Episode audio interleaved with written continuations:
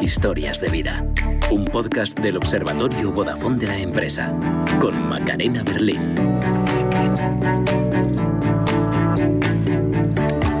Se dice que de una boda sale otra boda, pero en el caso de nuestro invitado de las bodas salió un negocio. No quedó otra.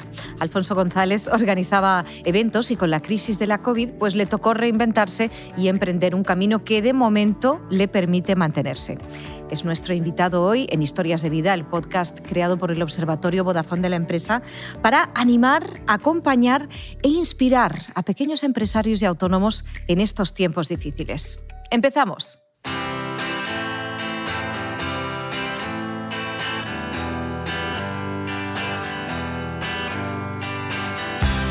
Bienvenido a Historias de Vida, Alfonso. Muchas gracias. Qué barbaridad, qué gesta. Ahora nos Muchas adentramos gracias. en ello, ¿eh? pero es impresionante. Oye, ¿cómo va el negocio? Creo que está funcionando mucho mejor de lo que esperabas. Pues va muy bien, la verdad es que va muy bien, hemos crecido mucho, aparte de lo que es el comercio electrónico por Internet, hemos abierto ya tiendas físicas. Sí, porque además hemos cogido una idea de negocio que a la gente le gusta, lo natural, eh, consumir productos de la tierra, de proximidad. y tanto. y además de- con esta crisis sanitaria, Sí, la verdad que todo se ha resignificado, ¿verdad? Nos Hasta la cesta de la compra. Efectivamente, efectivamente. Bueno, enseguida vamos a hablar de esta nueva línea de negocio que has emprendido, pero antes, oye, cuéntame cómo empiezas en esto de la organización de las bodas, porque como decía Sabina, fue una noche después de un concierto, no de un concierto de Sabina, Nosotros nos dedicamos, de hecho seguimos teniendo esa empresa, nos dedicamos a las producciones artísticas, conciertos de música, cine, eh, televisión, hemos hecho un poco de todo. Entonces, cuando saltó la crisis del 2007, 2008, 2009, como la mayoría de eventos, conciertos y demás, todo depende de los ayuntamientos, instituciones, la gran mayoría, porque a taquilla poca gente se gana el pan en, en España, ¿no? Desgraciadamente, pues los ayuntamientos de repente dejaron de pagar, no pagaban a nadie, ni contrataban ni pagaban a nadie. Entonces, Mm. supuso la ruina para muchísimas empresas, entre ellos la nuestra. Entonces, un día pues, nos vimos que no teníamos, después de trabajar un montón de años, que estábamos prácticamente con una deuda en la calle enorme que no cobrábamos de ayuntamientos y que teníamos que hacer algo. Entonces, casualmente, un amigo mío tenía una finca que llevaba mucho tiempo detrás de mí y me dijo, oye, ¿por qué no coges esta finca y tal? Y yo, pues no le hacía mucho caso.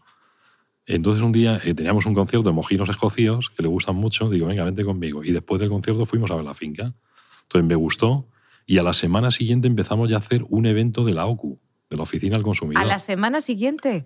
Fue Entonces fácil después de- del evento de empresa de la OCU, pues pusimos un anuncio en una revista de bodas, un portal de bodas, bodas.net, para intentar casar gente allí. Y entonces yo me encargaba de enseñar la finca y vender las bodas. Llegaba a mi casa y le decía a mi mujer, yo he nacido para cura, porque vendo bodas por un tubo. y entonces una cosa llegó a la otra, a la otra, a la otra, empezamos a montar fincas y ya está. Pero claro, Mm. está ya la crisis, la crisis del coronavirus Sí. y se lleva todos los eventos, entre ellos las bodas. Correcto, nosotros en marzo, pues imaginaros cómo se nos queda el cuerpo, porque nuestras campañas siempre van de marzo a octubre, noviembre, y llega marzo y de repente te ves que, que no puedes hacer la campaña prácticamente entera, porque además la gente empieza a anular bodas o cambiarlas para el año siguiente, porque se genera pues mucho ruido mediático, mucha alarma, mucho miedo, y la gente lógicamente decide casarse en otras condiciones y pasan la campaña a este año, ¿no? al, al 21. Ujú. Entonces nos quedamos sin ingresos, sin bodas, sin nada. Pero Una desesperación total. Sí, sí. Una de las fincas que tenemos nosotros de bodas tiene 30 hectáreas en la zona de La Vega, de San Martín, Cienpozuelos, Aranjuez, que es una tierra muy buena de cultivo, tradicionalmente muy, muy buena. ¿no? Y entonces digo, pues vamos a empezar a plantar producto autóctono, autóctono de la zona, espárrago, alcachofa, pimiento, tomate, y digo, y generamos una página web para llevar a la gente a casa el producto. Y lo eso fue lo que llamáis hicimos. de la huerta a casa. lahuertacasa.com, eso es. Qué bárbaro.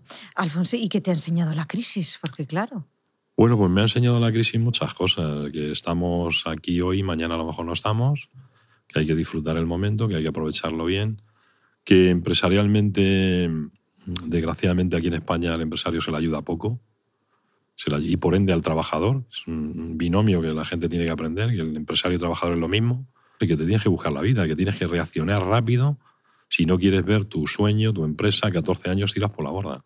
y la tierra, fíjate, ¿eh? la Correcto. tierra estaba ahí Y la esperando. tierra estaba ahí.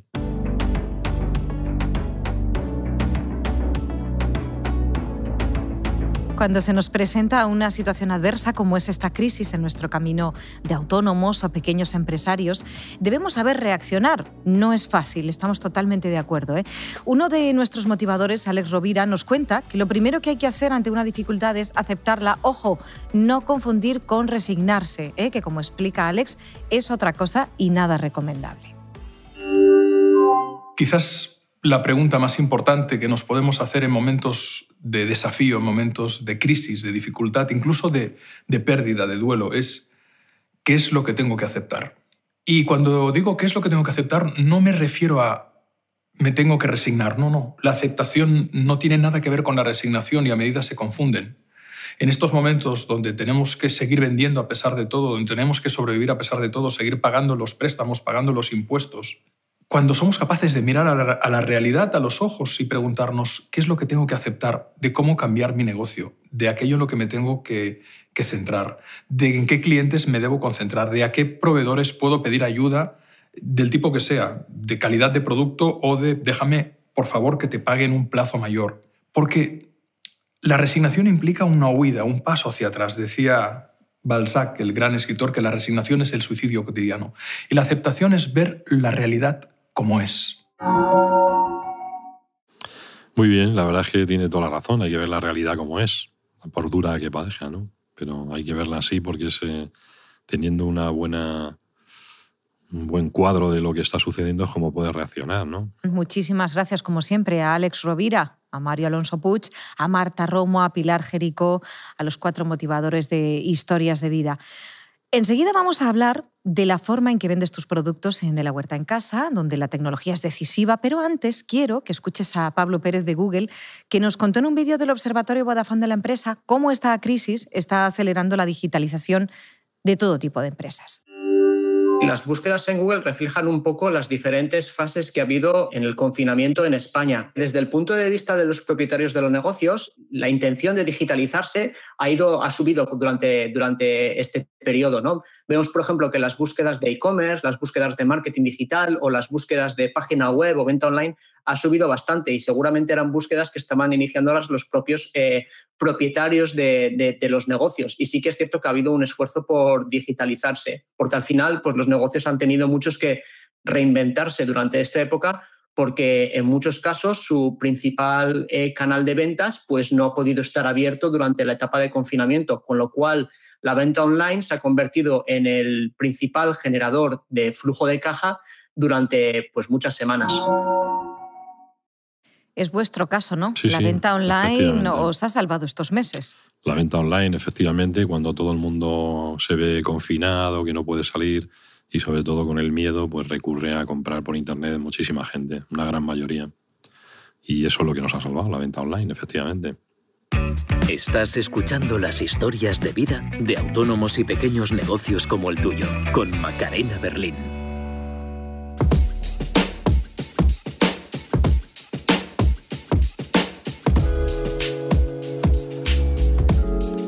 Alfonso, tenemos una finca donde antes se realizaban bodas, reconvertida en huerto titular. Oye, ¿cómo das a conocer la empresa? ¿Cómo vendes la, fruta y las verduras? Bueno, pues generamos una web que se llama lahuertacasa.com y empezamos a, a echar mucha publicidad en medios de comunicación, sobre todo buzoneo, y contratamos algún anuncio de radio también, alguna entrevista que nos hacen en Telemadrid. Y bueno, pues sumando un poco todo, pues conseguimos darla a conocer. Mucha publicidad directa, mucho regalo a la gente, el boca a boca, fundamental, boca a boca fundamental boca a boca. El producto es bueno, con lo cual al final pues uno comenta a uno, otro comenta a otro y al final pues llega el triunfo llega de esa manera, ¿no? Un buen producto. Creo que os pueden hacer pedidos también a través de WhatsApp. ¿Esto es práctico? Sí, sí, sí, sí. la gente recurre a mucha hay gente que lo hace por WhatsApp, lo hace por email y mucha gente, sobre todo la gente mayor que tiene menos acceso, menos conocimiento de, del nuevo mundo, de, pues te lo hacen por teléfono y, abrimos el teléfono, le cogemos y le hacemos el pedido como toda la vida. O sea, ya está. Teníais muy claro desde el principio que queríais tener presencia digital. ¿Qué ofrece Internet que los otros canales de venta más tradicionales no os dan? Bueno, pues Internet lo que ofrece es que tienes la posibilidad de llegar a más gente. Eso es importantísimo, ¿no? es más económico llegar a través de Internet que hacer una campaña de medios para cubrir Madrid, por ejemplo. ¿no? Internet te da esa posibilidad de que todo el mundo, de cualquier parte del mundo, te pueda ver. ¿no? En nuestro caso, pues estamos circunscritos a Madrid, ¿no? pero te da, da, esa ventaja, ¿no? Es, mucho más económico, es más directo, tienes capacidad de mostrar el producto como es, la fotografía, la iluminación. O sea, al final es, es, es muy, es muy bueno. Yo creo que es el gran invento de, de, este siglo y el anterior, ¿no? Internet. sin ninguna duda. Y vamos a hablar de la web. ¿Quién se ocupa de, de la web actualmente? Pues eh, todo el equipo que teníamos dedicado a boda lo pasamos a, que se dedicara a la huerta. O sea que tenéis un, diseñador, un programador. Correcto, diseñador, programador, community manager. Tenemos una persona que se ocupa también de, de lo que es el SEO y el SEN y todas estas cosas de Google para llegar más a la gente. Eh, es muy interesante esto. Claro, habéis rescatado a, muchos de los profesionales que teníais trabajando. los fotógrafos, por ejemplo, ahora tienen una función muy importante, ¿no? Porque las fotos son fundamentales para vender una cesta de la compra. Eso es, eso es. Fotógrafos, todo. Hemos eh, reconvertido a todo el mundo a la huerta. Sabemos, en vez de pensar en boda, pensar en pepinos y tomates. Alfonso, cuéntanos realmente quién se porta mejor, ¿los calabacines o los novios? Es difícil la pregunta. o sea, hay novios... El, Sabemos la respuesta. El 95% de la gente, el 99%, pues es fabulosa. Siempre, cuando hacen muchos eventos, pues siempre hay alguna pega ahí, ¿no? Está claro, ¿no? Los tomates no hablan, ¿no? ¿Cuál es el siguiente paso que va a dar vuestra empresa con la tecnología? Bueno, pues vamos a seguir potenciando la, la web, y vamos a, crecer más en establecimientos también físicos, que lo estamos haciendo con un diseño muy moderno, muy bonito. Y bueno, vamos a seguir creciendo en esta, porque este negocio, como te decía antes, ha venido para quedarse y vamos a seguir con él. No tiene fin, no, eh, ¿Puede ser que os estéis planteando crear una aplicación para poder comprar de manera mucho más intuitiva, estamos en ello, estamos en ello. Generar una aplicación, sí, sí, estamos en ello. Pero ya te digo, son ocho meses que han dado de sí mucho y vamos a una velocidad de vértigo. Y ¿eh? tanto, claro que sí, enhorabuena. Porque esto es complicado, ¿eh? Furgonetas, publicidad, tal, producto, cajas, embalajes. Vamos, que duermes muy poco, me da la impresión. Y ya no es solo la fruta, que también hemos generado, como venimos del mundo de la hostelería, hemos generado pues comida para llevar. Hacemos comida casera, como la hace las madres, pues para llevar a casa. Ajá. Y se puede, y, se, pide también de, manera online.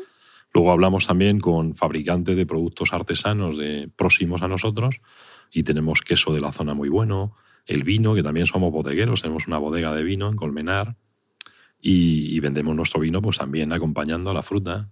vamos incorporando cosas. Lo dicho, que duermes muy poco. Nada.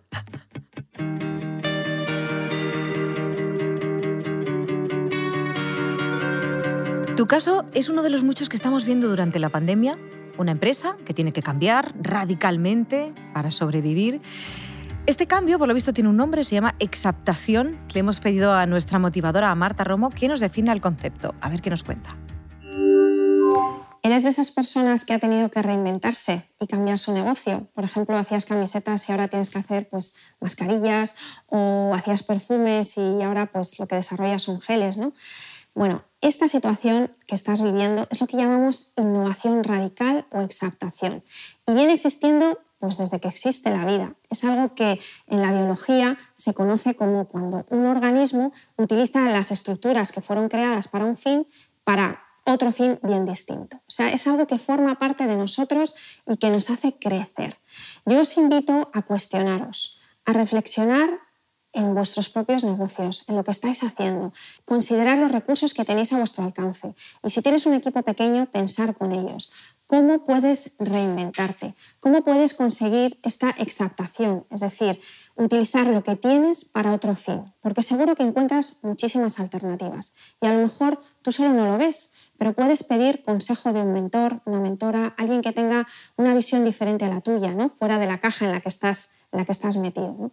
Este tipo de soluciones pueden salvarnos nuestros negocios, pueden ayudarnos a salir de la situación difícil en la que estamos viviendo. Incluso además podemos aliarnos con otras personas para hacer este tipo de iniciativas. ¿Qué te parece? Exactación. Bien, bien, bonita palabra. Bonita palabra, ¿verdad? Para algo que llevamos experimentando ni se sabe. Sí, sí yo le llamaría también supervivencia. Supervivencia. no hay más remedio. Muchísimas gracias a Marta Romo por su ayuda, como siempre. Tu negocio de frutas y verdura, Alfonso, eh, funcionó, dices, desde el primer momento. Oye, qué bien, pero no siempre es así. Roberto Heredia y Esmeralda Martín, fundadores de la empresa de calzado Muroexe, al tercer día en la calle es que no vendieron ni una zapatilla. Nos contaron esto y qué supone para ellos haber nacido en Internet en este vídeo que te voy a poner del Observatorio Vodafone de la empresa. Porque abrimos la web, el primer día vendimos 11 pares, el segundo 3, el tercero 0 y nos fuimos a dar un paseo pensando, bueno, pues igual esto no tiene ningún tipo de sentido para nadie. El día antes hicimos una apuesta de cuántas zapatillas íbamos a vender ese día eh, y me acuerdo que hablábamos de 300 pares o de 500 pares y nos decíamos a nosotros mismos, bueno, eh, y seguramente más, porque con toda la gente que nos está, que, que, que está esperándolas y con toda la gente que nos ha dicho que las quiere, fue una buena lección de que las cosas se, cocinan lento y, no salen en el primer día. La primera cosa que tuvimos que pensar es cómo no ser la zapatilla 1001 del mercado, es decir, cómo verdaderamente en un, en un entorno donde ya había muchísimas marcas y marcas además muy potentes, con muchísimos años de trayectoria, de repente querías llegar tú el nuevo y destacar de alguna manera. Nosotros veníamos del mundo digital, nos apetecía mucho hacer un producto físico y además éramos muy consumidores de zapatillas. Y en aquel momento nos encontrábamos un poco desatendidos por las marcas grandes, en el sentido de que habíamos crecido con zapatillas fosforitas de running y, y este estilo y de repente pues eh, llegábamos a la treintena y nos encontrábamos con que no había productos un poquito más formales dentro del mundo de las zapatillas. Nos obligaban ya un poco a saltar al zapato, cosa que no nos apetecía. Bueno, empezamos con muy poquito dinero, eh, muy low cost, eh, pagándonoslo nosotros y con muy poquito y invertimos básicamente todo en la web, porque en el fondo éramos un e-commerce, y en el producto, en, en, bueno, en una forma de desarrollar un, un primer producto un poco, un poco fuera de lo normal. ¿no? Había un camino fácil, que era contratar a un, o buscar a un diseñador de calzado que llevase 30 años diseñando calzado y que nos diese justo la experiencia que nosotros no teníamos. Pero nos daba mucho miedo porque pensábamos que era la opción conservadora y que al final pues, eh, la persona que llevase 20 o 30 años haciendo calzado pues con nosotros haría su año 21 o 31. Por lo que entiendo, tú no tuviste que darte muchos paseos para ver si mm. funcionaba o no.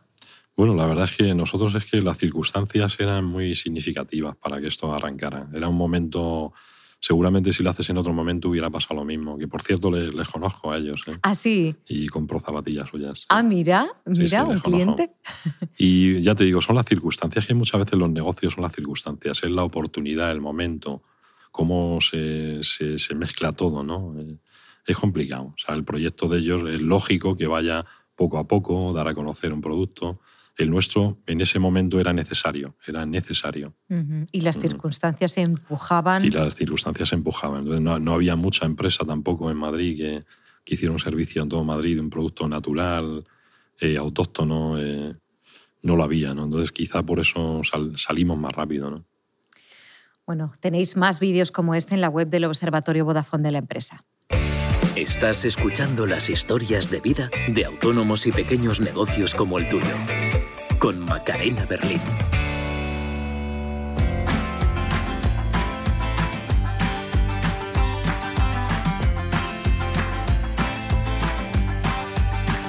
Vamos a hablar de las redes sociales, de los distintos canales de comunicación. Yo os he visto en Instagram, las fotos son preciosas, está muy cuidadito, apetece comprarlo todo. Sí, sí. ¿Qué otros canales os están funcionando bien? Bueno, bueno, funciona el Instagram y Facebook fundamentalmente. Esos dos canales son los que más movemos y, y la verdad es que funcionan bien. Nos has dicho que tienes un community manager que se encarga de, alimentar esos canales. Todos los días vamos hablando del producto que cultivamos, de las propiedades que tiene el producto. Intentamos ser muy didácticos. Ahora hemos incorporado también al, jefe de prensa nuestro de, de la empresa y estamos más allá. Estamos profundizando en el en, todo lo que tiene que ver con el campo en España, el desarrollo sostenible de la España vaciada. Ah, o sea, estamos intentando darle un plus de calidad a la información que, mm. tenemos. Ampliar, ¿no? Ampliar. para que la persona de dónde viene la semilla, por qué la semilla se planta de esa manera, las distintas semillas. Eh, bueno, pues hablando un poco de, lo transgénico también, de lo que se está haciendo ahora en el mercado general, ¿no? Dando una información de calidad. ¿Y qué tecnología utilizáis en vuestro día a día para gestionar los equipos, los pedidos? Tenemos un CMR propio, un programa creado en proceso para, para, manejar este tema, ¿no? Y, bueno, pues como tenemos un programador, pues según vamos teniendo necesidades, vamos aumentando esa base de datos para que sea ágil y rápida, ¿no? Y, lo es, lo es, muy ágil y rápida, ¿no? No sé si alguna parte de la tecnología te ha costado un poco más. Esto. Adaptarte esto. Generar un programa propio para gestionar tus stocks, tus salidas, tus mercancías, nos ha costado un dinero importante. Claro, porque aparte eh, la clave de, vuestro producto es la rapidez, ¿no? Que te llegue a casa pronto. Sí, nosotros servimos al día siguiente. Haces el pedido hasta las 12 de la noche del día hoy y mañana lo tienes en tu casa, ¿no? Entonces eso requiere que las tecnologías funcionen rápida, la comunicación sea fluida, con almacén, estocajes, sea rápido. Funcionamos más rápido que Amazon y que Zara. Mira, mm. pues ese ya es un dato a tener muy en cuenta. Es importante que la gente lo sepa, que no nos llamamos lezos o brezos o como se llame, le llama, pues ya, no me acuerdo, que somos más rápidos que él. Y todo esto puede ser gracias a la tecnología, toda esta rapidez, esta sí, no, la tecnología forma parte de esto, es el, prácticamente el 70% de este tema. El 70%, caramba. Es muy importante.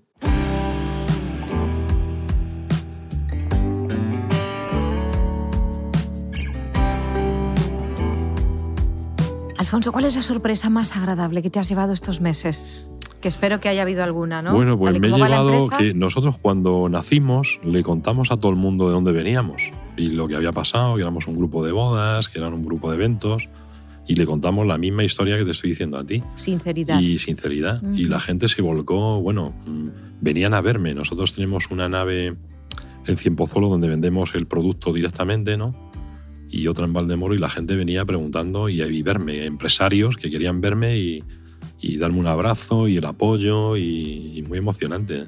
Sí, sí, ha sido muy cómo emocionante. estabais, en qué momento Luego enseñábamos la huerta también los domingos para las familias y la gente venía muy ilusionada y, y le gustaba mucho que le contara la historia y bueno, te apoyaban, la verdad que sí. Qué bonito.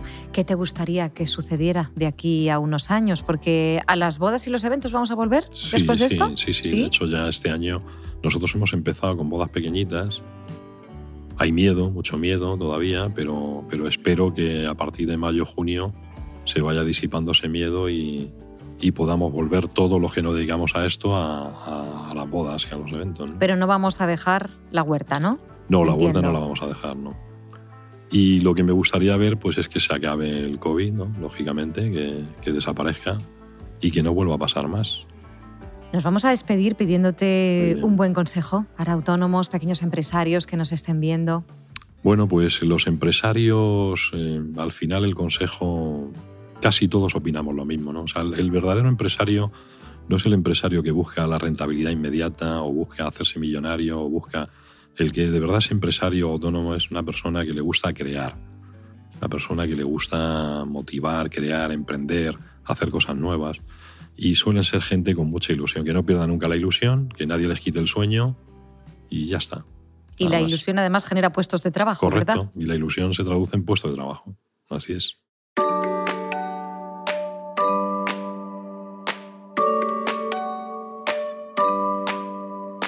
Alfonso vio cómo la facturación de su negocio se desplomaba, tomó una decisión valiente, creativa, apostó por una segunda vía que le devolviera las alegrías que le quitó la primera y funcionó.